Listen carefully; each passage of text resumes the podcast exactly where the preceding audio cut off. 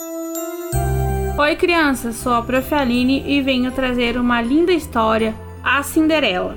Era uma vez uma garotinha chamada Cinderela.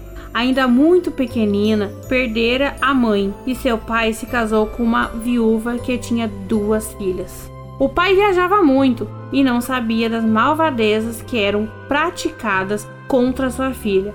Era uma noite fria, ele faleceu, deixando a casa ainda mais amarga e triste. Cinderela passou a viver em um pequeno quarto no porão. Executava todos os serviços domésticos. No entanto, o mais difícil era suportar o desdém das todas as suas ideias e atitudes. Cinderela, desejando ser feliz, fizera amizade com bichinhos do sítio, trocava segredos e contava sobre os sonhos de encontrar um verdadeiro amor.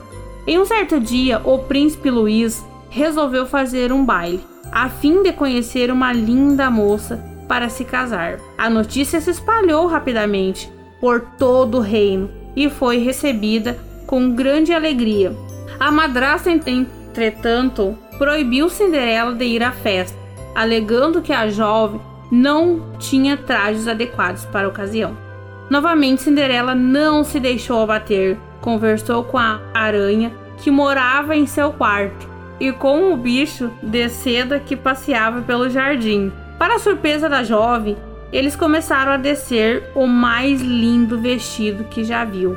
No dia da festa, aflita por não saber como iria, Cinderela sentiu uma brisa mágica e um sussurro disse-lhe: de tudo daria certo.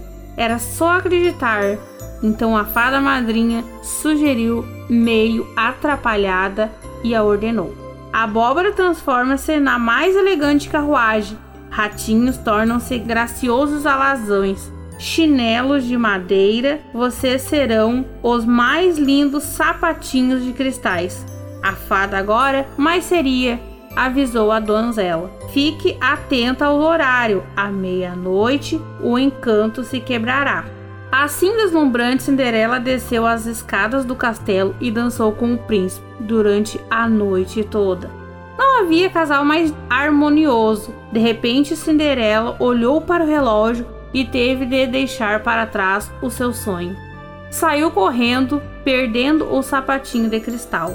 O príncipe, muito triste, desejando o reencontro, decretou que os soldados vasculhassem todas as casas do vilarejo Dias se passaram até que o príncipe Luiz encontrou uma bonita casa, rodeada de flores e passarinhos. Ao entrar, as duas irmãs brigaram pelo sapatinho, que não cabiam em seus pés. Cinderela presa em seu quarto apenas chorava. O príncipe, suspeitando que a sua alegria estivesse próxima, perguntou: Não havia mais uma moça na casa? Como a resposta foi negada, ele saiu mas escutou um triste sussurro. Exigiu que aquela senhorita também experimentasse o sapatinho. Quando a Cinderela calçou o sapatinho do cristal, o príncipe Luiz reconheceu a jovem com quem havia dançado naquele inesquecível baile. Então, eles se casaram e foram felizes para sempre.